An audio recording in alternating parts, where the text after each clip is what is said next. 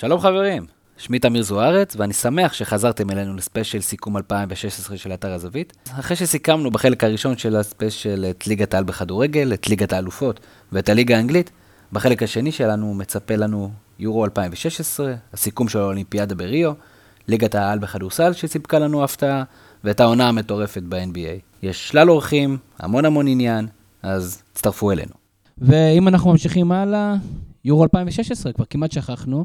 וקודם כל, בכלל, האם בעולם גלובלי יש בכלל מקום למשחקי נבחרות, ללאומיות? שאלה קצת סוציאליסטית, אה, איתי. או ליאור? אני, אני אגיד את האמת, אני, אני חושב שכן. אני חושב שעדיין, אה, ולמרות הטור שאתה כתבת באתר, אה, תמיר, על נבחרת ישראל, עדיין יש משמעות מאוד מאוד אה, אה, רצינית לנבחרות. ואתה רואה, אליפות אירופה בסוף כן מייצרת איזשהו באז, ואנחנו עוקבים ואנחנו רואים, וזה מעניין אותנו, ואנחנו אפילו מסכמים את זה בסוף 2016. אה, אז, אז כן, יש מקום. ועדיין, על אף הגלובליות, עדיין העולם מחולק למדינות, ואנחנו אומרים עדיין מחולק למדינות. לא אם אתה שואל את דאעש.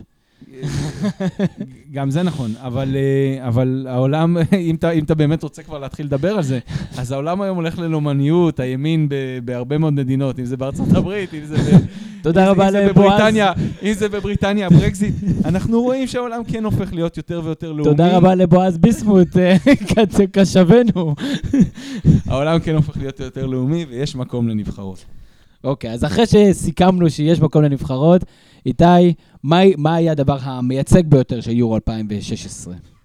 אני חייב, אה, הכנתי פה ממש אה, נאום, אה, נאום לגבי היורו. אני יכול לדבר על הרבה דברים ביורו חוץ מכדורגל, ואני לא יכול להתעלם מהנושא הזה. אנחנו, אנחנו אוהבים ספורט ואנחנו אוהבים ש, ש, שהחלטות בספורט, ורוצים שהחלטות בספורט יצאו משיקולים של ספורט ולא משיקולים פוליטיים או כלכליים ומסחריים. ואני חושב, אני רוצה לדבר על ההחלטה של ההגדלה של היורו, שלדעתי היא נבעה משיקולים לא מקצועיים ולא לא ספורטיביים. החלטה פוליטית בשביל לרצות הרבה מדינות, שיהיו הרבה נציגות, להגדיל את המסחריות, שיהיו יותר משחקים, יהיו יותר תיירים ויהיו יותר פסטיבל.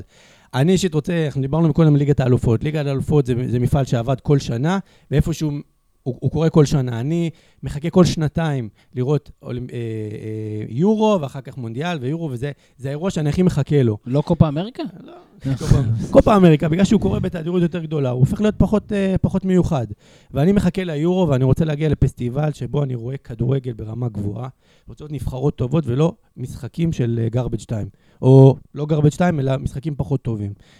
ואני יודע שליאור לא מסכים איתי, כי דיברנו קודם לזה ליגת האלופות, שהוא רוצה את הפסטיבל ושיהיה נציגות, אבל אני רוצה להגיע לאליפות שבה יש אה, אה, הרבה קבוצות טובות, ו- ופחות uh, כל מיני כאלה בלופים כאלה. איתי, תראה, תראה מה קרה ביורו האחרון.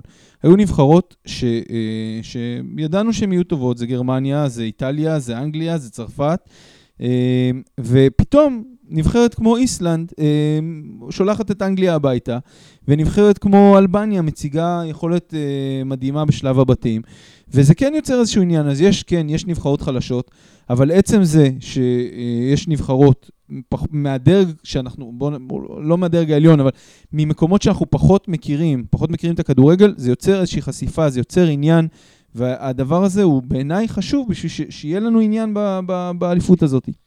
אני, אני מסכים עם מה שאתה אומר, אבל אם אתה, אם אתה מסתכל, איסלנד עלתה מהמקום השני בבית שלה, וווילס והונגריה עלו מהמקום הראשון מהבית שלה, אז הם עלו בזכות, גם בלי השיטה החדשה. ואני חושב שהשיטה הזאת, היה דרך להגדיל את, ה, את היורו ל-24 ולא לחלק אותו לשישה בתים של ארבע, והמקום השלישי יעלה, ושאלופת אירופה תעלה מהשלב המוקדם עם שלוש תוצאות תיקו בלי לנצח. בעיניי זה מביך. וכל העניין הזה שיש הגרלה של מקום שני נגד מקום שני, ו- וכל מיני דברים מוזרים כאלה. אז היה דרך, לדעתי, הדרך המוצעת הייתה לחלק את ה-24 נבחרות לשמונה בתים של, שלושה, של שלוש קבוצות, ולעשות שאחת עולה. אה, וזה גם מקשר אותי לעניין אחר. תראו, השואו, הכדורגל שהפך להיות מסחרי, ורוצים לייצר הרבה משחקים והרבה הכנסות והרבה כסף, יוצר איזה עומס בשנים האחרונות על שחקנים. ואנחנו מסתכלים על רשימת הפצועים. השחקנים קורסים ונפצעים. מסתכל רק על איטליה, על אה, וראטי ועל דה רוסי ומרקיזיו, ובספרד אה, אה, דייגו קוסטה שהיה פצוע, והרבה שחקנים הגיעו לא כשירים ונפצעו תוך כדי הטורניר, ואתה רואה שהשחקנים קורסים. והכל בשם שיהיה הרבה משחקים ולהגדיר את הטורנירים, וה, והקדם אליפות אירופה, שמשחקים במקביל לליגות ומפעלים אירופאים. ואני חושב שצריך לצמצם לפחות משחקים, אה, לצמצם את היורו, שיהיה הרבה יותר מעניין, ושלא יהיה מצב כזה ש, שאלופת אירופה תהיה עם שלוש תיקו. אז אפרופו אליפת אירופה, נבחרת פורטוגל זוכה אה, זכייה די מרגשת, מנצחת בגמר את אה, נבחרת צרפת עם גריזמן, שוב רונלדו מנצח את גריזמן, ומה עשתה פורטוגל? שהגיעה לה לזכות, כי כמו שאמרת, שלב בתים נוראי, עם הברקה בסוף של רונלדו, שהצליח לעשות שם איזה תיקו, אחרי זה בשיניים מנצחת גם את קרואטיה. ובסופו של דבר מדדה עד הערכה בגמר וזוכה. קודם כל, אה, כשאתה אוהד קבוצה גדולה, אז אתה, אתה מתוסכל ממקרים כאלה, אבל uh, uh, ליבי ואני שמח עם אוהדי פורטוגל, וזה היופי של הטורנירים האלה, שבסוף לא תמיד הקבוצה היותר טובה מנצחת, אבל באמת פורטוגל, מה שהיא עשתה קודם כל, זה פשוט לתסכל את הקבוצות היריבות מולה.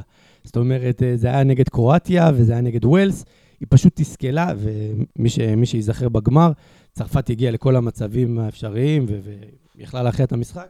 אז פורטוגל באמת הכריעה, שיחקה הגנה מאוד חזקה, ומה שנקרא, שלחה את רונלדו, ו- וגם אה, בדקה ה-113, או בהארכה שם, שגול כזה שהוא, אתה יודע, כזה, קרה כזה מאיזה כדור, מאיזה deflection, ואז עדר לקח את הכדור, השתמש בפיזיות שלו, איזה שחקן אפור כזה, ו- ו- ותפר אותה בהערכה. אז uh, פורטוגל בעיקר תסכלה את היריבות שלה, כמו, כמו, כמו יוון 2004. אז פה. אני יכול להגיד לך שבקרב בינך לבין uh, ליאור, קרב האסכולות בינך לבין ליאור, נדב מעוז, uh, הבלוגר שלנו, מחזק את ליאור, ואומר, כדורסל זה לא, כדורגל זה לא כדורסל, כל נבחרת קטנה יכולה לעשות הפתעה, לא משנה כמה משתתפות, יוון עשתה את זה, דרך אגב, בצורה נוראית.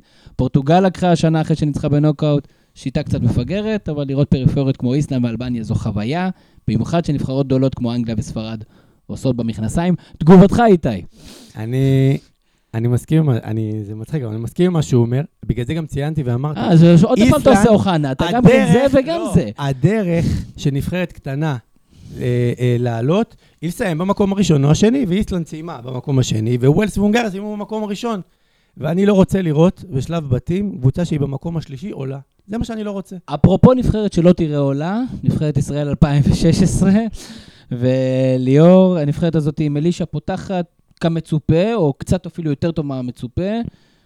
משהו מיוחד שאתה רואה מנבחרת ישראל, משהו שאנחנו יכולים, הרי הגרלה עם ספרד ו... באיטליה, בבית שכזה, שרק הראשונה עולה והשנייה הולכת לפלייאוף, היא לא ממש פיירית. אבל אה, אה, אנחנו נחיה לראות נבחרת ישראל משחקת באחד מהטורנר? לא, תודה, לא, נושא הבא. לא לחיה לראות את זה לצערי, אבל אה, כי אני חושב שאנחנו, זה דיון הרבה יותר עמוק, אבל זאת אומרת, אי אפשר לצפות מנבחרת להצליח סתם ככה. צריכים לבנות תשתית של הרבה שנים לפני זה, עוד מגילאים הרבה יותר צעירים. אבל אם נעזוב רגע את זה בצד ונגיד כן אפשר לעשות את זה, אז uh, אני חושב שצריך פה מאמן, מאמן uh, אמיתי וטוב, ובעיניי אלישע לוי זה לא המאמן הזה. אלישע לוי הוא... לכאורה, לכאורה. אה, לא, זה לא הקטע הזה? ברגע שאמרתי לדעתי, אז אתה... אוקיי, אז אה, הכל בסדר. היועצים המשפטיים שלנו מחייבים אותנו, כמובן, נשים את ה... אלישע לוי הוא לא המאמן הזה, אה, ולמרות שבסך הכל אנחנו במצב טוב בבית, אה, ההפסד הביתי לאיטליה כאילו די סגר את הסיפור. ואם מדברים על ההפסד הביתי לאיטליה, אז אני חייב להגיד שאני במשחק הזה, שאתה עולה מול נבחרת דומיננטית, מצפה לראות דברים אחרים מהנבחרת שלנו. ומה שאלישע לוי עשה, זה הוא אה, הכין את נבחרת ישראל איך עולים במשחק מול נבחרת יותר דומיננטית. הוא לא הכין את נבחרת ישראל, לעומת זאת, איך עולים מול נבחרת איטליה. ואיך מתמודדים עם שיטת המשחק של איטליה, ולא הגיב תוך כדי המשחק. לא הרבה מצליחים uh, להתמודד עם נבחרת איטליה. אין ספק, אבל uh, לפחות הם מנסים. ואלישע לוי אפילו לא ניסה את זה, הוא לא עשה התאמות בהרכב שלנו, uh, בהתאם לאיך שהאיטלקים שיחקו. Uh, שיטת שלושת הבלמים של האיטלקים, פשוט הייתה התעלמות מוחלטת מזה שיש להם שני מגינים שתוקפים, ו- וכל הזמן היו להם שני שחקנים בכל אחד מהאגפים על, על מגן אחד שלנו, וזה קצת רחוק, אז קשה להיזכר, אבל אלישע לוי, מבחינתי, כשהוא מנצח נבחרות אה, אה, קטנות יותר, או אפילו כשהם מנצחים את אלבניה, אז זה מדהים, וזה נפלא, וכל הכבוד. אבל בס... וזה בעיקר היה מוזר, המשחק הזה. בעיקר היה מוזר, כן. אבל, אבל אנחנו, אם, אם אנחנו כן רוצים לנסות לעשות משהו, אז אנחנו צריכים לבוא ולהילחם מול ספרד ואיטליה. ואני לא אומר שאסור לנו להפסיד להם, הן הרבה יותר טובות, אבל לפחות אנחנו צריכים להתמודד בצורה שונה איתם. לא לבוא ב- בתחושה שאנחנו אה, רוצים אה, לשחק את הכדורגל שלנו ולנסות להשיג תוצאות, אלא לבוא, להתבנקר, לעשות מה שצריך אה, בצורה נכונה, לסגור ולנסות לגנוב גול, ואת זה לא עשינו נגד אה, איטליה. אני אה, מחזק את הדברים של ליאור. אני- בדרך כלל נבחרת קטנה שרוצה לעשות את השדרוג, כמו שאלישע אוהב להגיד, אני משדרג את ה... אני מש- אני אביא מתחזק שישדרג. נקודתית. שדרוג נקודתי. אז אה, ש- שנבחרת קטנה רוצה לעשות את השדרוג ו- ולעשות את הקפיצת מדרגה, זה בדרך כלל צריך לבוא על איזה נבחרת גדולה. זאת אומרת, אני לא מכיר איזה נבחרת קטנה שפתאום עלתה מאיזה בית מוזר, אלא אם ניקח את איסלנד, פתאום הם היו צריכים לנצח את אנגליה והם ניצחו נבחרות גדולות. ובשביל מתישהו להגיע לג... אה, אה, לטורניר גדול, אנחנו צריכים יום אחד להסתכל לאיטליה בעיניים, או להסתכל לספרד ולנסות לנצח אותם. אגב, כמו הנבחרת אה, ש- של שרף שהייתה, בסוף ספרד באה לפה, ואני חושב שבכדורגל, במשחק בית, אתה תמיד צריך לשאוף לנצח, בכל מצב. גם אם את... ישראל נגד ספרד, אם אני זוכר, 1-1, עד שרביבו הכניס את הגול, נבחרות היו באות לארץ, או אפילו בעידן של גרנט נגד, צפ... נגד צרפת 1-1 ונגד שווייץ 2-2. הכל היה תיקו שם. בסדר, אבל אני הייתי במשחקים, ו- וישראל באה לנצח. אתה רואה את אה, את בדיר ואת קייסי, והנבחרת רצה לנצח. ופה אתה באמת רואה ש... שבאמת, כמו שליאור אומר, הוא, הוא, הוא בא להפסיד יפה, להפסיד מכובד מראש. דיברנו לא מעט על נבחרת ישראל. אם אני מסכם את סשן יורו 2016, תנו, תנו לי ציון. יורו 2016 הזה, ליאור, ציון שלך ל- ליורו? שבע. איתי? שש וחצי. אני- היית חייב. היית חייב. היית חייב. נדב אומר, אפשר להוציא את הבן אדם מעפולה, אי אפשר להוציא את עפולה מהבן אדם, אי אפשר לסגור את היורו הזה בצורה טובה יותר, ואי אפשר לסכם את 2016 בלי להתייחס אה, לאולימפיאדה שהייתה לנו השנה בריו, ולצורך העניין אנחנו מתכבדים להזמין אורח מיוחד, את הבלוגר אה, שלנו, שמתמחה באולימפיאדות. ערב טוב לאופיר ניב. ערב טוב, מה נשמע? מצוין, אופיר, והאולימפיאדה הזאת היא כבר רחוקה מאיתנו והייתה, אתה יודע, במה, לפני הליגות, אחרי היורו. בוא תזקק לנו, מה למדנו מאולימפיאדת 2016? כן, אז כבר הספקנו לשכוח, כבר עברו ארבעה חודשים מאז, ו... אבל בכל זאת, סיכום שנה, אז אה, הייתה אולימפיאדה עכשיו, אז אה, בוא, בוא נדבר קצת על, ה... על הכוכבים של האולימפיאדה הזאת. אה, לדעתי כוכבת מספר אחת, ואולי גם הכי מפתיעה, או לא מפתיעה, הכי לא מוכרת לקהל הרחב, היא סימון ביילס, המתעמלת האפרו-אמריקנית. למעשה היא המתעמלת האפרו-אמריקנית הראשונה שזוכה במדליית זהב. היא זכתה בארבע מדליות זהב אה, אה, בתחרות וגם במדליית ארד. אה, למעשה אומרים שהיא, כל המומחים אומרים שהיא המתעמלת הכי טובה אי פעם, ואנחנו עוד אה, צפויים להצגות מדהימות ממנה, ואני חושב שכל מי שראה את, ה, את התחרות אה, באולימפיאדה נהנה ורק מחכה לעוד. אין ספק, ההתעמלות הייתה... ההתעמלות הקרקע הייתה כרגיל מדהימה, והיא פרצה לחיים של אה, רובנו. אם אנחנו עוברים אה, לאזור הריצה, כמובן אה, יוסיין בולט, עוד אולימפיאדה שהוא שולטת. מה, מה עושה את בולט לכזה, אתה יודע, יוצא דופן בשמי האתלטיקה?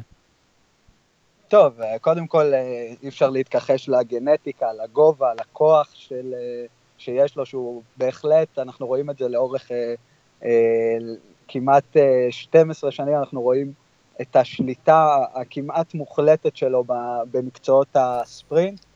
אה, הוא זכה באולימפיאדה הזו בשלוש מדליות זהב, גם ב-100 מטר, גם ב-200, גם ב-4 כפול 100 שליחים. ועושה את זה בפעם השלישית, הראשון שעושה את זה בפעם השלישית, אה, מצליח אה, להשיג את הטראבל, ובעצם למעט אה, הפסד קטן שהוא היה פצוע ב-2004, הוא לא הפסיד בבמה האולימפית, ואי אי אפשר לתאר את, ה, את הבמה האולימפית בלי יוסיין בולט ובלי האישיות הכובשת שלו, ו, ולמעשה, זהו, כנראה שזו הפעם האחרונה, אנחנו נראה אותו עוד פעם אחת באליפות העולם אה, בקיץ בלונדון, וזאת תהיה כנראה הפעם האחרונה שנראה את אה, יוסיין בולט רץ. עוד אה, מישהו שמאוד בלט באתלטיקה, הוא כמובן, אה, יש לנו שיא עולם חדש ב-400 מטר.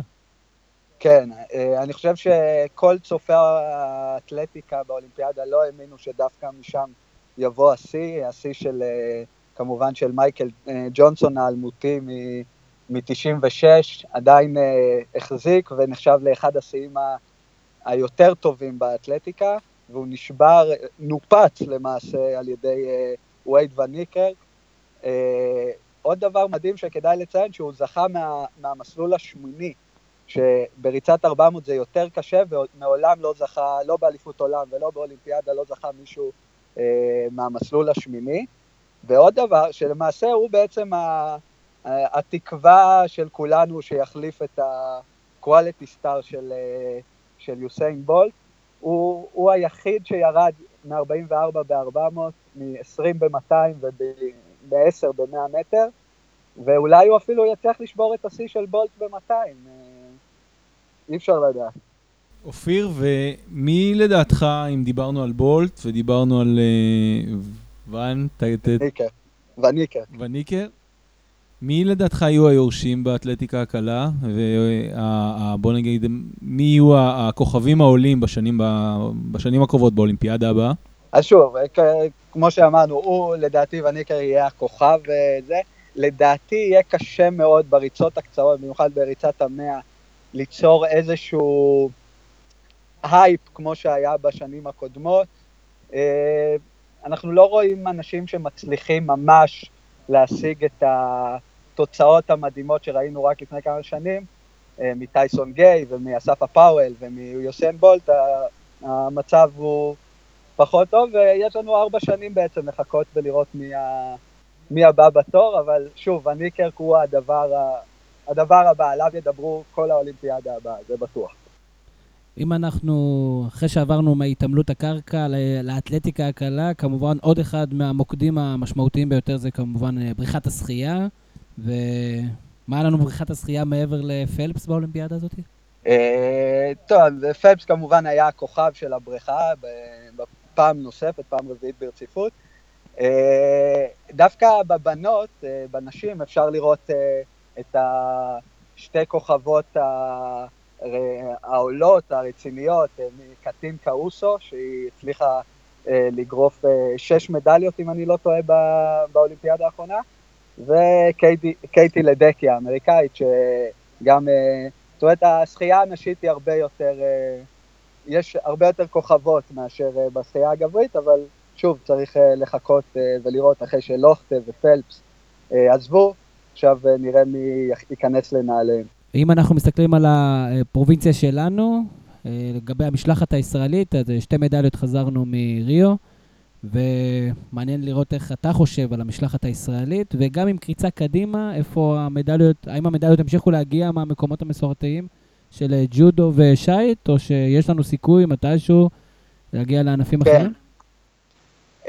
אז קודם כל, כמובן שהכוכבים של האולימפיאדה מצד המשלחת הישראלית היו ירדן ג'רבי ואורי ששון. אה, לדעתי הם מספיק חזקים, במיוחד אורי ששון, מספיק חזק בקבוצת קבוצת משקל שלו כדי לאיים על מדליה גם באולימפיאדה הבאה, וגם כמובן באליפויות אירופה ואליפויות העולם אה, עד אז. אה, ירדן ג'רבי, אני מקווה שהיא תצליח לסחוב עד, אה, עד, אה, עד האולימפיאדה הבאה, וכמובן צריך לשים לב לשגיא מוקי שעולה ל... שהגיע לחצי גמר באולימפיאדה האחרונה ועולה ל-81 קילו, שלדעתי הוא גם יוכל אה, לעשות את העוד קפיצה הקטנה כדי אה, להשיג את המדליה.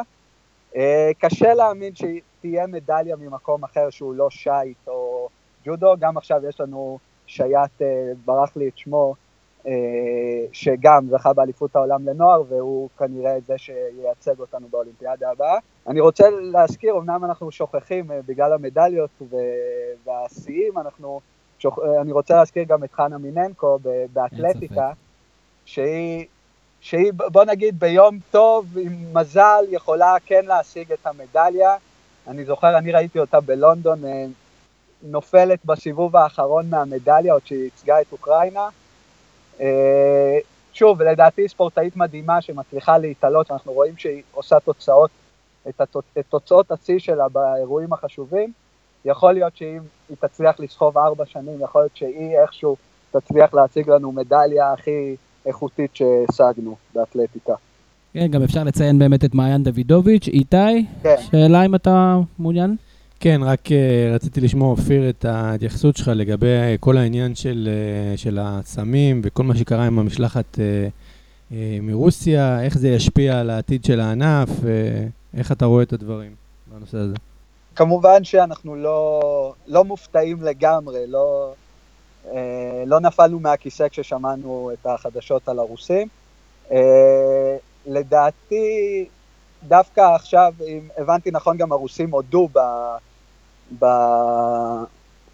בהאשמות, ולדעתי הם ינקו את עצמם עד האולימפיאדה הבאה, ושוב, לא נראה אותם באליפויות הקרובות של, ב, של השנתיים הקרובות, אבל הם מכינים את עצמם לאולימפיאדה הבאה, ולדעתי גם בגלל זה הם עכשיו, אה, עכשיו בעצם הודו ומנקים את השולחן כדי שלא יקרה אותו דבר גם באולימפיאדה הבאה.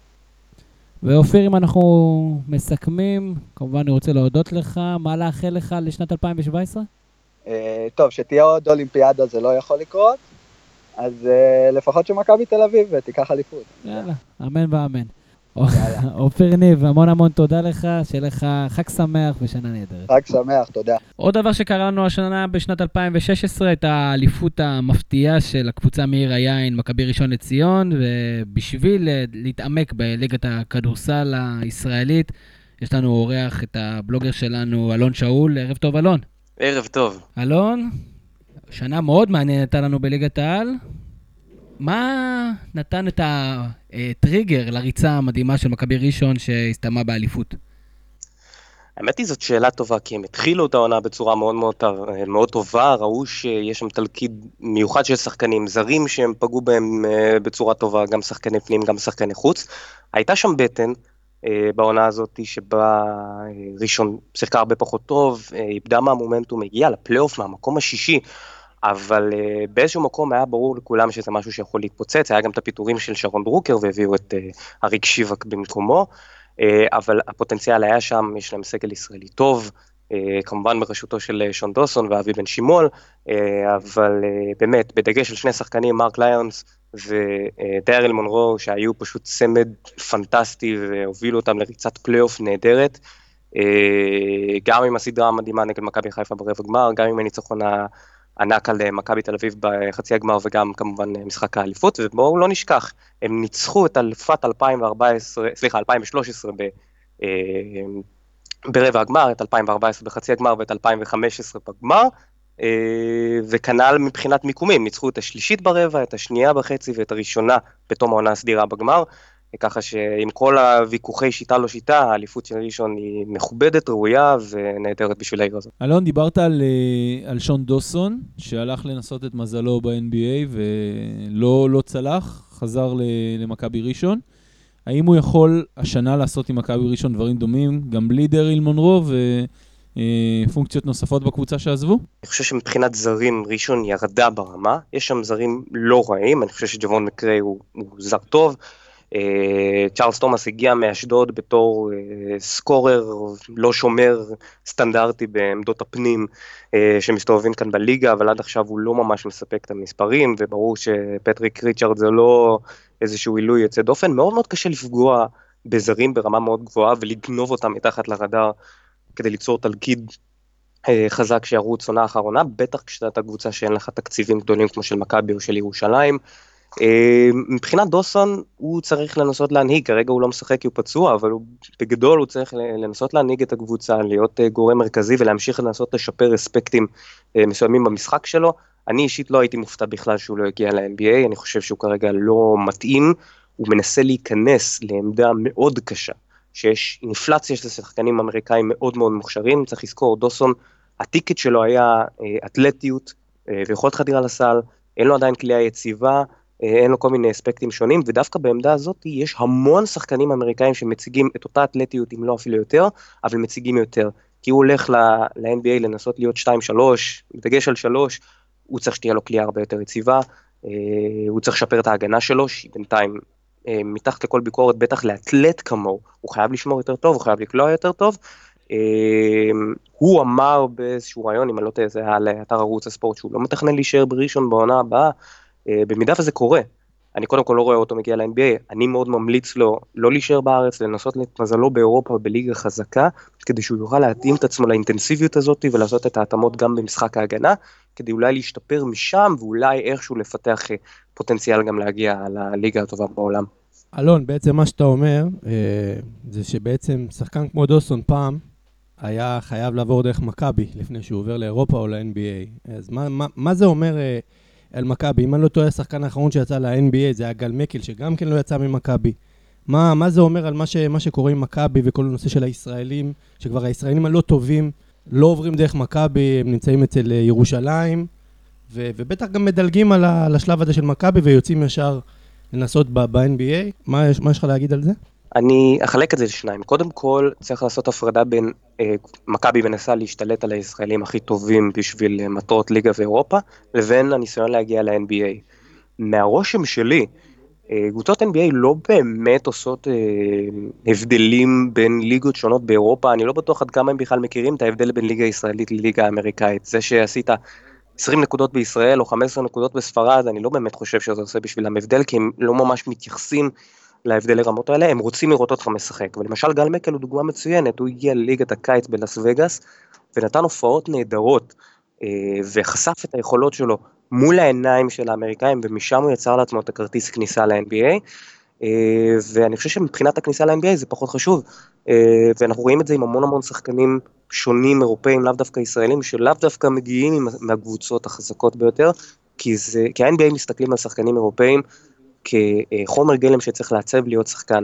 וזה לא כל כך משנה מה היה עד כה, אלא מה אפשר לעשות ממנו, בגלל זה למשל דרגן בנדר נבחר מאוד מאוד גבוה, כי להיות בגובה שלו עם טכניקת כליאה כזאת, אי אפשר ללמד את הדברים האלה, אה, ואפשר לעשות ממנו שחקן טוב.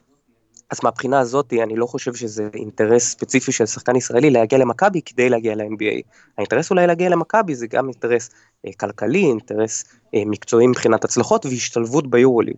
עכשיו, אני אולי לא שמתי את אה, דוסון במכבי כאופציה אפשרית, אבל היא בהחלט אפשרית כדי להתקדם אה, ביורוליג ולצבור ניסיון ברמה יותר גבוהה. הסיבה שאני הלכתי דווקא לליגה האירופאית, זה כדי שהוא יחווה את הרמה הגבוהה על בסיס קבוע, כי הליגה שלנו, עם כל הכבוד, לא מספיק אגרסיבית, היא ליגה מאוד מאוד בינונית.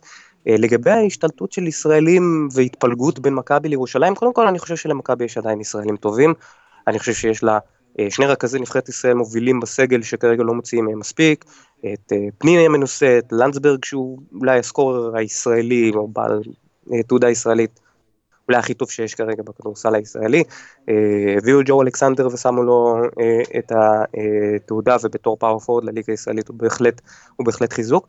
אבל היום לירושלים באמת יש את התנאים הכלכליים לאפשר לעצמה להחתים גם כן שחקנים משמעותיים ונהיה קרב יותר, יותר עיקש וגם שחקנים ישראלים באיזשהו מקום מבינים שאם אתה מגיע למכבי תל אביב ובסגל המאוד מאוד מפוצץ שלה מאוד מאוד קשה לקבל דקות. דגני אבזורי היה אחד הישראלים הכי טובים בליגה, הוא הגיע למכבי תל אביב, הוא ממעט לקבל דקות, לא בגלל שהוא לא טוב, אלא בגלל שמאוד מאוד קשה לקבל במסגרת הזאת דקות, ואתה צריך להיות שחקן מאוד מאוד ספציפי, ולנצל סיטואציות מאוד מאוד ספציפיות במהלך העונה כדי להתברג לרוטציה. יש בזה קצת משהו מאיים כדי לא להפוך להיות נער פוסטר בעצם. אה, ואני יכול להבין את החשש של הישראלים, עדיין מכבי מביאה ישראלים ברמה מאוד מאוד גבוהה, כמובן במקביל לזרים, אבל שוב, ירושלים בעצם פתחה אפיק חדש לכדורסלן הישראלי למקום של הצלחות ולמקום כלכלי יותר בכיר. אה, אני חושב שזה בגדול עושה טוב לליגה, ואני מקווה שזה יקרה גם בעוד קבוצות. אז התחלת לנתח את זה, ובאמת מכבי 2016 שנה מסויטת למכבי תל אביב, למרות תקציב מאוד מאוד גבוה. בנקודה אחת או שתיים, בצורה ממוקדת, מה חסר למכבי תל אביב להיות המפלצת שכולם חשבו שהיא תהיה מתישהו בקיץ? זאת שאלה שקצת קשה לענות. בוא נגיד את זה ככה, קודם כל מבחינת בניית הסגל, מכבי יכלה לעשות את זה יותר חכם. יש הבדל מאוד מאוד גדול בין לבנות סגל טוב לבין לבנות קבוצה טובה. אם אתה שם המון המון שחקנים טובים ביחד, זה לאו דווקא אומר שיצא מזה קבוצה מאוד מאוד טובה, להפך, לפעמים דווקא over כישרון ו over דומיננטיות בקבוצה, זה יכול ליצור חיכוכים, אנחנו רואים את זה במכבי, יש את הדיון האינסופי הזה, האם זה הגיוני לשלב את סוני ווימס ואת אנדרו גאודלוק באותו סגל. יש עם זה בעיות, אבל הפוטנציאל קיים, מי שלא חושב שמכבי יכולה להתפוצץ ברגע נתון, אה, טועה. יש לה סגל מאוד מאוד מוכשר, בעיניי אחד המוכשרים שהיה למכבי אי פעם, היא כרגע לא מצליחה לנצל אותו, כי יש לו גם המון המון חסרונות, והוא לא בנוי בצורה מאוזנת וטובה. יש המון המון שחקנים בעמדה מספר 3, ובגדול תלות יותר מדי גדולה ברכזים הישראלים. בואו נחלק את זה לדברים הפשוטים. קודם כל בגאצקיס שהגיע עכשיו, הוא צריך ללמוד את הקבוצה, ואני חושב שהוא צריך להוציא כמה שחקנים מהבור. אחד מהם זה גל מקל, שעם כל הכבוד ליוגב אוחיון ויש כבוד, ועם כל הכבוד לדי.ג'יי סילי ויש, גל מקל הוא כנראה מנהל המשחק היותר טוב שיש למכבי תל אביב, בדגש על אה, תפקוד ב pick and roll והפעלה של גבוהים, וזה מתכתב כמובן לעובדה שהסנטר המרכזי של הקבוצה, מייק צירבס, היה מהטובים ביורוליג בשנה שעברה, לא מנצלים אותו מספיק, הוא מאוד מאוד מתוסכל, מאוד חסר ביטחון, uh, מאוד עצבני במשחקים.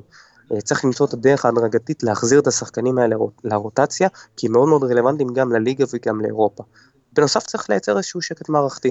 אני מרגיש ששחקנים יותר מדי מתראיינים בתקשורת, יותר מדי מפיצים את הבעיות, יותר מדי מאשימים את כל העולם ואשתו ולא לוקחים אחריות, למרות שהיו חלק שגם כן, אבל אה, יהיו כמה שחקנים שצריכים לקחת צעד אחורה מבחינת האגו אה, לטובת הקבוצה, וצריך למצוא חמישיות שעובדות יותר נכון. עד עכשיו ראינו שהחמישיות שבהם סוני ווימס ואנדרו גרדלוק לא משחקים ביחד, הן חמישיות יותר טובות, כי אז יש דגש התקפי מאוד מאוד ברור, ונורא קל להתקפה ללכת למקומות הנכונים.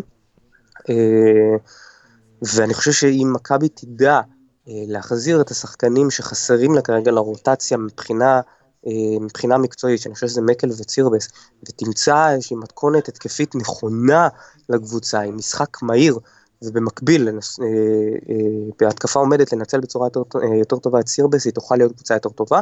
אני לא חושב שהיא קבוצה שיכולה לקחת את היורוליג, אני חושב שיש קבוצות טובות יותר, אבל היא בוודאי top 6 באירופה מבחינת הפוטנציאל של הסגל, היא כרגע מאוד underachiever ית, והיורוליג מתקדם. אנחנו רואים שיש קבוצות מאוד מאוד חזקות, אם מכבי לא תדאג לטפל בבעיות האלה עכשיו, העובדה שהיא כרגע לא נמצאת בשמינייה שעולה להצלבה היא לא מקרית, והיא יכולה מאוד מאוד להסתבך. אבל, אני חוזר, הסגל מספיק מוכשר כדי לשנות את המצב הנוכחי, צריך קודם כל להרגיע את כל מה שקורה שם, את כל המערכת, בדגש כמה, אני חושב, כמה שפחות לדבר עם התקשורת וההתבטאויות של וויצ'י, זה פשוט מיותר, תתמקד בכדורסל, אה, תתאפשר, למכבי הזדמנות אה, לחזור לגדולתה לפחות אה, לחצי השני של העונה.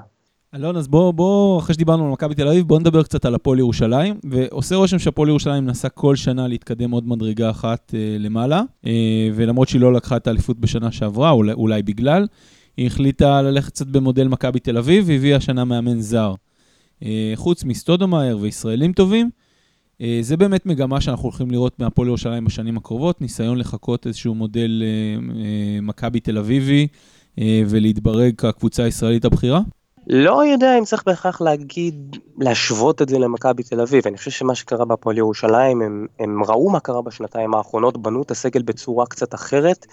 אה, זה סגל שעזר להם מאוד להשתית אה, דומיננטיות בליגה הישראלית, אבל הם לא הגיעו להישגים שהם רצו באירופה, ולכן הם רצו לשנות סקאלה, הם רצו להביא מאמן מוכח בקנה מידה אירופאי, שעשה הצלחות באירופה, פיאניג'אני וכל מה שהוא עשה בסיינה ונבחרת איטליה זה רזומה שלו והוא מוכח והוא אה, מוצדק באיזשהו מקום, ניסו לעשות אה, שינוי בכל הגישה, להביא שחקנים שכבר היו במעמדים האלה, בגלל זה הביאו שחקנים אה, כמו ג'רלס עם ניסיון אה, יורוליג, כמו טרנס קינזי, כמו ג'רום דייסון שבשנים האחרונות היה אחד הסקוררים הכי טובים בסריה האיטלקית, ניסו לשנות קצת תפיסה, אפילו הביאו את אה, טרוויס פיטרסון בתור השחקן שנתן לנו בראש בשנה שעברה, אז עכשיו אנחנו נביא אותו, להזכירכם 29 נקודות גם בירושלים וגם ברוסיה במסגרת היורו, היורו-קאפ כשירושלים פגשה את אבטודור, אבל שוב, גם בדומה למכבי, בניית הסגל הייתה לא טובה. אה, מכמה בחינות, גם מבחינת הישראלים, הסגל הישראלי של ירושלים לא היה מוכן ולא היה מתאים גם למאמן וגם לשיטת המשחק. כרגע ירושלים בבעיה מאוד מאוד חמורה עם השאלתו של רפי מנקו, יש ארבעה ישראלים רלוונטיים בסגל, כשאחד מהם זה אייק רוספלד, ש... אה, ממעט לקבל דקות אצל פיאניג'אני, ובגלל שהשוק הישראלי הוא כל כך מוגבל, ירושלים ניצבת, במצב שאין לה איך לחזק את האספקט הזה, וגם אם היא תנצח עכשיו כמה משחקים, החשש הגדול הוא לקראת אפריל, לקראת המאני טיים של העונה, אה, ששם כבר השחקנים הישראלים יכולים להיות מאוד מאוד שחוקים, וזאת בעיה. אני עדיין חושב שירושלים יכולה להיות טובה יותר, אה, יש לה אה, בעיה, כי בניגוד למשל לשתי עונות הקודמות, שבהם הם הביאו רכז אמריקאי שהוא רכז, אם זה דארווין קיצ'ן לפני שנתיים, ואם זה אי.ג'יי רולנד בשנה שעברה, השנה השחקן האמריקאי שמשחק בעמדה הזאת הוא פחות רכז, הוא יותר point guard אמריקאי באופי שלו, יותר מייצר לעצמו ופחות לחברים, אני מדבר כמובן על ג'רלס, אני בכלל לא מדבר על הדקות שבהם דייסון מוביל את הכדור, ואז מה שנוצר מצב זה שירושלים מאוד מאוד תלויה בניהול המשחק והאינטליגנציה של השחקנים הישראלים של הברטימור ויותם אלברין, אה, אבל הם נשחקים לאורך זמן, שלא לדבר על זה שהם לא תמיד מצליחים להציג את היכולת הטובה גם במשחקים באירופה, זו תלות קצת מוגזמת, כמובן שעם ההשאלה של רפי מנקו לאילת נוצר מצב של ירושלים יש שמאל פורוורד אחד טבעי בסגל, אנחנו שומעים בתקשורת שמליק הרסטון כנראה הולך לחתום בירושלים, בין היתר כדי לחזק את העמדה הזאת לקמפיין האירופי לפחות, כדי שלירושלים תהיה יכולת לעשות רוטציה, כי כשקינזי היה פצוע ירושלים שיחקה עם שלושה גרדים אה, בחמישייה בלית ברירה, אז בין היתר יש את הבעיה הזאת, יש גם את בעיית הגבוהים שכרגע לא משתמשים נכון באמרה בכלל, שון ג'ונס מאוד מוכשר אבל גם מאוד מאוד לחוץ בתוך הסיטואציה הקשה שיש כרגע בירושלים והלחץ להצלחה, הוא בסך הכל עונה שנייה אחרי היציאה מהקולג'ים, הוא יכול לתת יותר, גם טרוויס פידרסון עדיין לא משתמשים בו נכון, בגדול מצב קצת דומה למכבי תל אביב, יש בסגל הזה הרבה יותר מה לתת, אני חושב שכרגע טקטית בהרבה מאוד דברים פיאניג'אני לאו דווקא עושה את הדברים בכיוון שיעזור לירושלים להתמנף לרמה טובה יותר, אבל גם השחקנים צריכים להיות יותר מחויבים לעניין הזה, הם מפשלים בליגה ברמה שהיא לא, לא לעניין בכלל, אבל עם התייצבות נכונה אה, והבנה נכונה של איזה כדורסל הם צריכים לשחק, היא גם תוכל אה, לחזור לצמרת הטבלה בליגה, בתקווה גם בהצלחה במפעל האירופי במקביל. להזכיר, בניגוד לשלב הקודם שבו ארבע מתוך חמש עלו וכמעט היה בלתי אפשרי לא לעלות, בשלב הבא יש קבוצות חזקות, שתיים מארבע, זה המאני טיים האירופאי של ירושלים. אם אנחנו מסתכלים על 2017, באמת בירייה אחת, מי לוקח את האליפות? וואו, הימור. אה, אני... מכבי תל אביב. מכבי תל אביב לוקח את האליפות. אלון, אנחנו רוצים להודות לך, תודה רבה, שיהיה לך חג שמח ושנה טובה. חג שמח, חברים. משהו שלאחל לך ל-2017? אה, שההימור שלי לגבי האלופה יהיה לא נכון ויהיה הרבה יותר אדום. אני לא אוכל לאחל לך את זה, אבל יכול להיות שהמאזינים שלנו יאכלו לך. גם אני מאחל לך את זה. אלון שאול, יאללה, מעולה. שיהיה לך שנה טובה.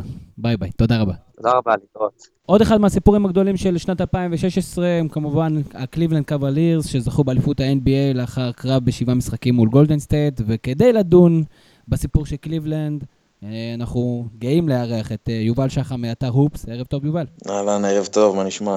מצוין, יובל, ורק אה, בקריסמס, לאחרונה ראינו שוב מפגש בין קליבלנד לגולדן סטייט.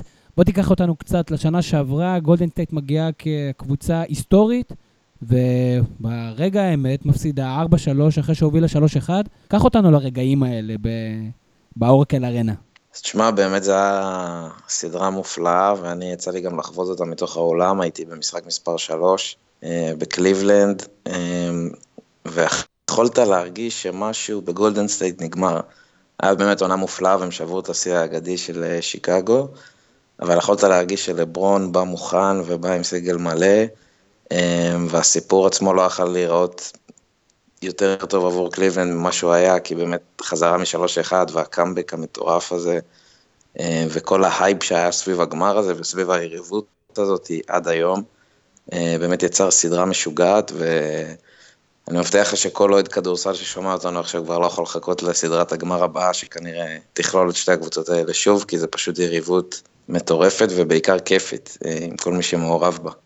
ואם אנחנו מצביעים שוב על הסדרה הזאת, כמה השפעה הייתה להרחקה של דריימונד גרין, אה, שבעצם לא יכל לסיים את הסדרה ב-4-1, ואחרי זה הייתה הפציעה של בוגוט, משהו שם יכול להשתנות, או שפשוט עשו אותה, לו עשה את ההתאמות הדרושות כדי לקחת את האליפות הזאת?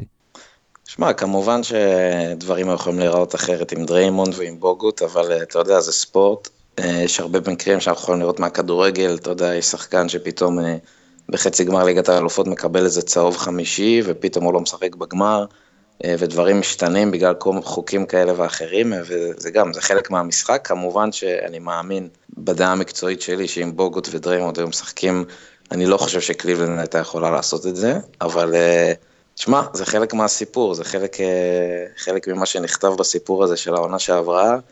אה, ואתה יודע, אפשר לדעת גם מה היה העונה, פתאום יכול להיות פציעה של קרי, או פציעה של לברון, או אלוהים יודע מה יקרה, וזה באמת חלק מ... משרשרת סיפורים יפה ש... שמתארת עונה או סדרה. אה, אני כן חושב שהיה יכול להיגמר אחרת, אבל שמע, זה, זה מה יש, וזה מה שקרה, וזה היופי. יובל, אם דיוויד בלאט ממשיך על הקווים בקליבלנד עד סוף העונה, היא לוקחת אליפות, או שהשינוי הזה של קליבלנד במהלך העונה באמת עשה איזשהו שינוי משמעותי עבורה? אה, אני חושב שהוא עשה שינוי מאוד משמעותי. אה, אני חושב שזה השינוי שהיום בדיעבד אנחנו מבינים שהוא היה מאוד מתבקש. גם אנחנו הישראלים שמאוד תמכנו בדיוויד וכעסנו. אה, באמת מבינים היום שזה היה מתבקש, כי גם משיחה, אני קיימתי שיחה עם בריין ווינדורסט, אה, למי שלא מכיר זה אחד הכתבים הבכירים של ESPN, שמלווה את לברון כבר שנים, דיברתי איתו לפני חודש בקליבלנד, אה, והוא סיפר לי כמה סיפורים שהיו לדיוויד בלאט עם השחקנים שאפילו לא פורסמו, שיכולת להרגיש, השורה התחתונה זה חוסר כבוד מוחלט, לא רק של לברון כלפי דיוויד, אלא של כל הסגל. אה, ואני חושב שדייוויד גריפין זיהה את זה, ואני לא רואה מצב שדייוויד היה מסיים שם, במיוחד אחרי התוצאות שהיו לו ממש לפני שהוא פוטר, עם כל ה-30 הפרש שהוא חטף מגולדן סטייט, אה, ואני חושב שזה היה חייב להיעשות. אני... זה היום, אחרי שאני מבין בדיעבד מה קרה, זה נראה לי הזוי אם דיוויד בכלל היה נשאר ומסיים את העונה הזאת, אה, אחרי כל מה שקרה שם בבלאגן, וזה צעד שהיה לנו קשה מאוד איתו, אבל עבור קליבלנד הוא הצעד מבורך, ויכול להיות שאפילו צעד של אליפות. לגבי העונה שעברה, המרדף של גולדן סטייט אחרי השבירת שיא, וגם ראו את זה בפלייאוף, שהיה להם פלייאוף מאוד קשה, משחקים, אה, במיוחד סדרה עם הת'אנדר של 4-3, אה, לצד זה שקליבלנד אה, הריצו פלייאוף של, של כמה סוויפים שם. איך אתה חושב ש, שגולדן סטייט הסיקו מסקנות לגבי העונה? אנחנו רואים, מעבר להגעה של דורנט, איך, איך הם מנהלים את הכוחות, העונה, ו... האם הם הסיקו מסקנות לגבי העונה, העונה הקרובה? תשמע, אני חושב שקודם כל זה ברור שהביאו את קווין דורנט, אמ, ובאמת זה שינוי משמעותי, אני חושב שגולדן סטייט הבינו כבר איפשהו בעונה שעברה בפלייאוף, שאני לא יודע אם לקרוא לזה עייפות החומר, אבל אה, משהו שצריך להשתנות, אה, ומשהו בקסם שלהם קצת פג, ואני חושב שלהביא את קווין דורנט זה התשובה הכי טובה ליכולת ה... פחות טובה שהם הראו בפלייאוף, כי באמת זה לא רק בסדרה נגד קליבלנד, כמו שאמרת, הייתה את הסדרה עם אוקלאומה שהייתה להם מאוד לא פשוטה והם כמעט בכלל לא, לא הגיעו לגמר. אמ, ואני חושב שקווין דורנט זה שינוי מאוד משמעותי, זה, זה כנראה מה שהם היו צריכים, זה נורא קל להגיד כי קווין דורנט זה מה שכל קבוצה צריכה. אמ, אבל זה מאוד מעניין לראות את הדינמיקה עכשיו ומה קורה שם, כי הם עדיין לא מציגים כדורסל מושלם כמו בימים היפים שלהם, אם לא, יש כאלה שמצפים לו אפילו יותר טוב. אה, וזו דינמיקה מעניינת, ובמשחק בקריסמי זה היה מאוד מעניין לראות איך דורנט בעצם השתלט על הקבוצה. הוא נהיה מספר אחד, והוא זה שמקבל כדור, והוא זה שקיבל את הכדור האחרון, הוא אמנם נפל או נעשתה עליו עבירה, לא חשוב, אבל אה, הוא באמת עכשיו מספר אחד והכל הולך אליו, זה מעניין לראות מה יקרה שם, אבל אה, כמו שאני מכיר את סטיב קר, התוצר שיש היום הוא לא מה שאנחנו נראה במאי וביוני. אז אה, יש למה לחכות בכל מה שקשור לגולדן סטייט לפחות. ואפרופו באמת הדינמיקה החדשה הזאתי, מי שעדיין לא נותן את התוצאות מהשנה שעברה הוא כמובן סטף קרי, שאפילו מאוד יכול להיות שלא יהיה בחמישיית המערב לאולסטאר. איך הסיפור הזה משפיע על סטף קרי? כי סטף קרי עושה רושם שהוא לא כוכב סטנדרטי שרודף אחרי הפרסום, אבל אין אחד שאוהב להיות ממספר אחד להפוך להיות מספר שתיים. זה נכון, למרות שאני חושב שבמקרה של סטף קרי זה טיפה שונה, כי תראה, יש, יש כוכבים ויש כוכבים, ויש כוכב בדמותו של ברון ג'יימס, אמ, או כוכב בדמותו של כרמלו אנטוני, ויש כוכבים שהם סטף קרי, שגם מבחינה אישיותית, הוא אמנם כמובן כוכב כדורסל ושחקן ברמה הכי גבוהה, אבל uh, אני חושב שמבחינה אישיותית הוא שונה מהם. אני חושב שברגע שהוא הלך לקווין דורנט והגיע לפגישה כדי לגייס אותו לגולדן סטייט, אה, אני חושב שהוא לא בחור טיפש והוא הבין את ההשלכות של צעד כזה, ואני חושב עוד יותר שהוא הבין בגלל שאנחנו רואים מה קורה על המגרש, הוא באמת שם את עצמו כמספר שתיים.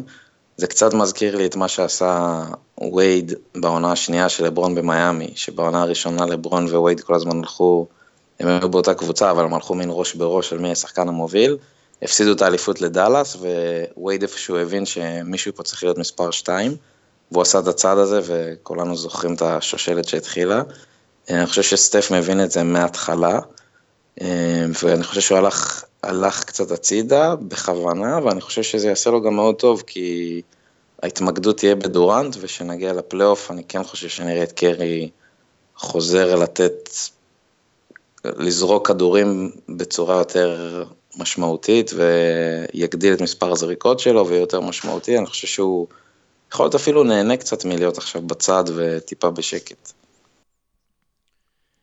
יובל, אה, אז דיברנו על גולדן סטייט ועל קליבלנד, ואתה כבר נתת את התחזית שלך לגמר השנה שיפגיש את שתיהן שוב פעם, אבל אם לא הם, איזה קבוצות אתה רואה שיכולות להוות איזשהו, איזשהו סיכון לשתי הגדולות? שמע, סן אנטוניו זה תמיד אה, קבוצה שאתה יודע, אי אפשר להספיד אותה, ואני חושב שהם יכולים להיות שם מאוד חזק. אה, במזרח אין ממש אף אחת שיכולה שיכולה להתמודד עם קליבלנד, אני לא חושב שיש קבוצה שנמצאת ברמה הזאת כרגע. אולי טורונטו יכולה לדגדג אותם באיזה משחק או שניים בסדרה כמו שהיה שנה שעברה, אבל אה, אני לא חושב שיותר מזה. אמ, ובמערב, חוץ, מ, חוץ מסן אנטוניו, אתה יודע, יוסטון נראים טוב וקליפרס נראים טוב, אבל אני לא חושב שזה קבוצות עמוקות מספיק כדי להתמודד עם מפלצת כמו גולדן סטייט. אמ, אבל אני כן חושב שתהיה סדרת גמר מערב מאוד מאוד מעניינת עם פופוביץ' וקוואי נגד, נגד הווריירס. יכולה להיות שם הפתעה, אבל אני, כמו כולם וכמו וגאס, אף אחד לא חושב על גמר שהוא לא קליבלנד גולדן סטייט. אז אם אנחנו מסכמים את 2016 במילה, איך היית מסכם אותה? וואה, במילה הפתעת אותי. אמ, שיקולי תקציב, חביבי. הייתי אומר, אולי שינוי. אמ, גם בגלל... זה תמיד טוב, זו מילה כללית כזאת. נכון. מילה כללית כזאת, תמיד אפשר נכון, להשתמש. עלית עליי, עלית עליי, אבל באמת הליגה, הליגה מאוד השתנתה, אני חושב ש... שקודם כל נפרדנו מהרבה שחקנים גדולים ומדור של שחקנים גדולים בשנה הזאתי. אה, טים דנקן, קובי בראיינט, קווין גארנט, זה חבר'ה ש... שהיו בראש הפירמידה במשך שנים. אה, והליגה משתנה, זאת אומרת, אה, עם סטף קרי, כל מה שהיה קרה, וגולדן סטייט, ולברון שחזר להיות סופר דומיננטי, אה, והמון כוכבים חדשים שלא דיברנו עליהם בשיחה הזאת, אבל המון כוכבים חדשים, ואני חושב שהליגה הולכת לכיוון מאוד טוב.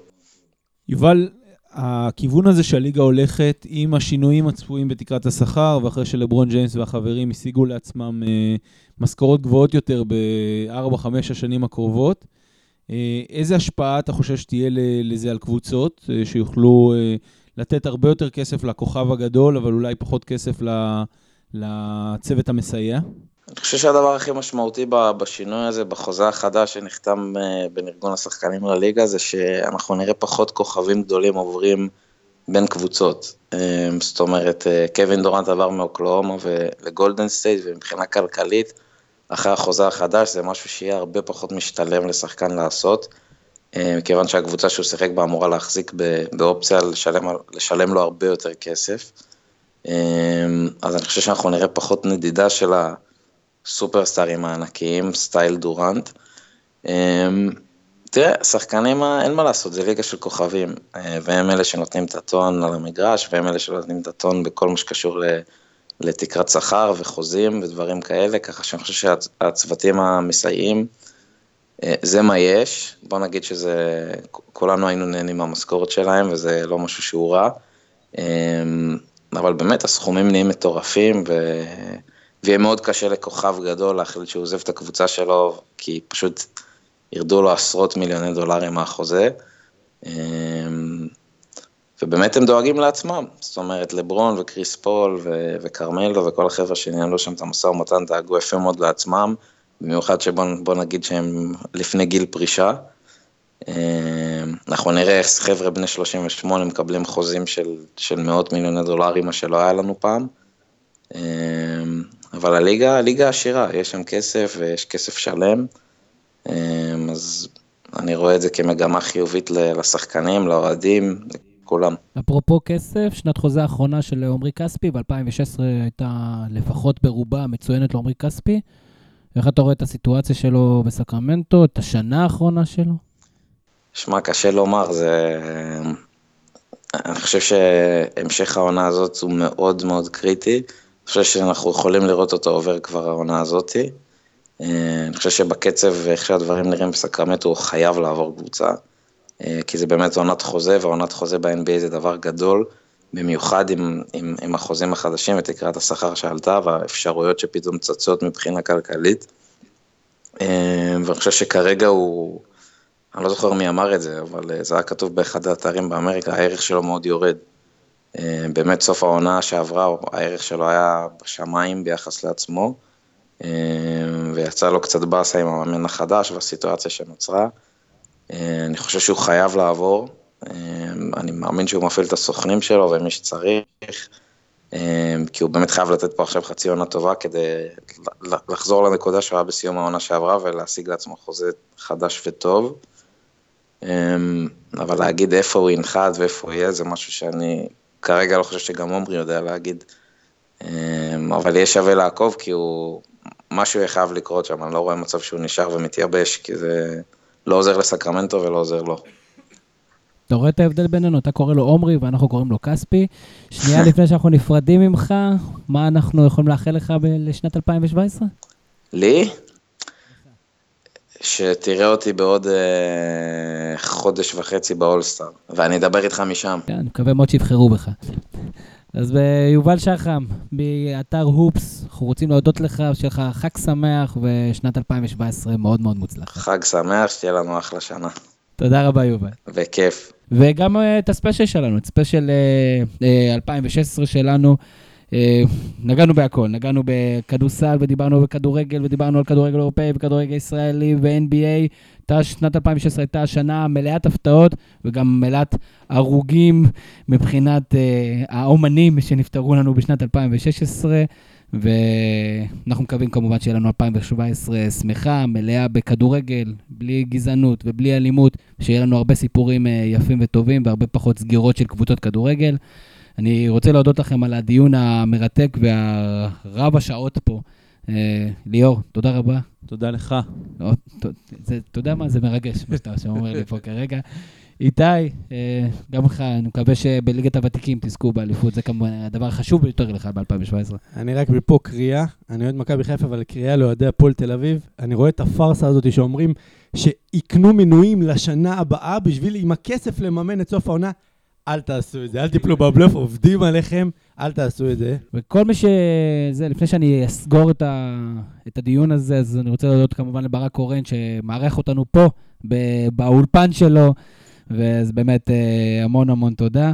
וכמובן מציע לכולם, כל מי שרוצה לכתוב וחושב שהוא יכול לכתוב ולבוא ולהצטרף לצוות הבלוגרים שלנו, נותן לנו שנה מדהימה באתר הזווית. אם אתם נכנסים, אתם יכולים לראות שבדף הפייסבוק שלנו יש לנו היום כבר כמעט 6,000 אה, עוקבים, שזה זה פסיכי. ובאמת, שנה יש עם פודקאסטים, 33 פודקאסטים, אם אני לא טועה, כולל ספיישלים. המון המון כתבות, אנחנו כבר נושקים ל-850 טורים מתחילת, אה, בשנתיים האחרונות, בשנה וחצי האחרונות, מאז שהתחלנו בחודש מאי. שנה מרגשת, שנה שהצטרף לנו גל של בלוגרים, גל של uh, קהל. ואני יכול להגיד, באמת, תודה רבה לכם, הקוראים והאנשים שמחזקים אותנו. וכמובן, לכל הבלוגרים, ליאור, מה, שם החוויה שלך? אנחנו, הרעיון מאחורי הזווית היה לעשות משהו אחר בכל מה שקשור בתקשורת ספורט. ואני חושב ש, שאנחנו חלק מגל, גל שלם אה, של, של אה, דפים ודפי פייסבוק ואתרים, שמבינים שספורט צריך להיות משהו של העם, משהו אמיתי, משהו אה, אמוציונלי, ופחות משהו אינטרסנטי. ולראות את הגל הזה, ושהזווית הוא חלק ממנו, זה פשוט, זה תענוג, זה חוויה, ו- ואני פשוט נהנה מספורט מחדש. הפידבקים שאנחנו מקבלים, ולא לא כולם, לא כולם נחשפים לזה, אנחנו גם לא תמיד מתפארים בזה, כי, כי אנחנו באמת עושים את זה מתשוקה ומאהבה גדולה, ובשעות לא שעות כולנו אנשים עובדים. והפידבקים האלה של אתם מקום שכיף לשמוע, כיף לראות, הוא עצום בעיניי. איתי, אתה יודע, אנחנו ישבנו בחדרים כשהתחלנו לתכנן את הדברים האלה, ובאמת התחלת לדבר על, על התשוקה שלך ומאיפה שזה הגיע בתור שחקן, שהיה שחקן אה, נוער של הפועל חיפה, והסיפורים שלך. איך החוויה הזאת של הזווית משתלבת לך כאוהד ספורט? אני חושב היו כמה פוסטים השנה שסימלו את כל מה שאני רואה, זה, זה כל הכדורגל שכונות הזה, ש, שכל אחד מהקוראים והכותבים פה מאיתנו אה, משחק בשכונה שלו, וכל הפוסטים האלה שמשתפים את, ה, את כל הדברים שפתאום אנחנו מסתכלים אחד על השני, וזה, כל אחד יודע ש, שגם הוא עובר את זה בשכונה, וכל החוקים של השכונה. והדבר השני זה המנג'ר, כאילו, זאת אומרת, האתר הזה קם, ואין פה אחד שהוא לא מצא את עצמו יושב בבית, משחק שעות על גבי שעות, חופש גדול שלם בזמן שכולם הלכו... אה, חיים שלמים. כל הילדים הלכו לקייטנה, אז אתה ישבת בבית חודש שלם, שרפת על מנג'ר, ושידרת לעצמך משחק, ורצת ועשית אווירון לתוך הספה, ופתאום אתה מגלה במפגשים של הזווית, שבואנה, ש... שחוץ משתי החברים שאתה משתף איתם את זה, שיש עוד איזה 40 כאלה, וכנראה שיש עוד הרבה הרבה הרבה אנשים כאלה. המון חולי נפש. וזה פשוט במקום לדבר עם, עם החבר הכי טוב שלך על הכדורגל, אתה פתאום מוצא שיש עוד 100 כמוך, ו- וזה באמת כיף. זה, מדברים על ספורט בצורה הכי יפה והכי נקייה. לא, לא, לא מקשיבים יותר לתוכניות של הרדיו או בטלוויזיה. אני, אני מודה שאני... כאילו, זה נמחק. רוב האפליקציות אני, אני כבר לא מחובר אליהן. אבל uh, באמת, אתם יכולים להתקדם uh, ולהצטרף אלינו, להביע את הדעה שלכם. יש לנו קבוצת uh, וואטסאפ שאנחנו עובדים איתה עם לא מעט חברים כבר, אם אני זוכר נכון, נושקים ל-50 חברים בקבוצת הוואטסאפ, רק של הגולשים, שבהם יש לי דיונים מרתקים. יש כמובן את הבלוגרים, ויש לנו אפליקציות, גם כן באנדרואיד וגם כן באפל. סיפור גדול, וכמובן, מי שרוצה, דרך הזווית המצטרפים יכול להצטרף אלינו, ופשוט להגיד את הדעה שלו. שנת 2016 הייתה נהדרת לאתר הזווית, נקווה שגם לשנת 2017 תהיה נהדרת. אני הייתי תמיר זוארץ, ושיהיה לכם לילה טוב ושנה נהדרת.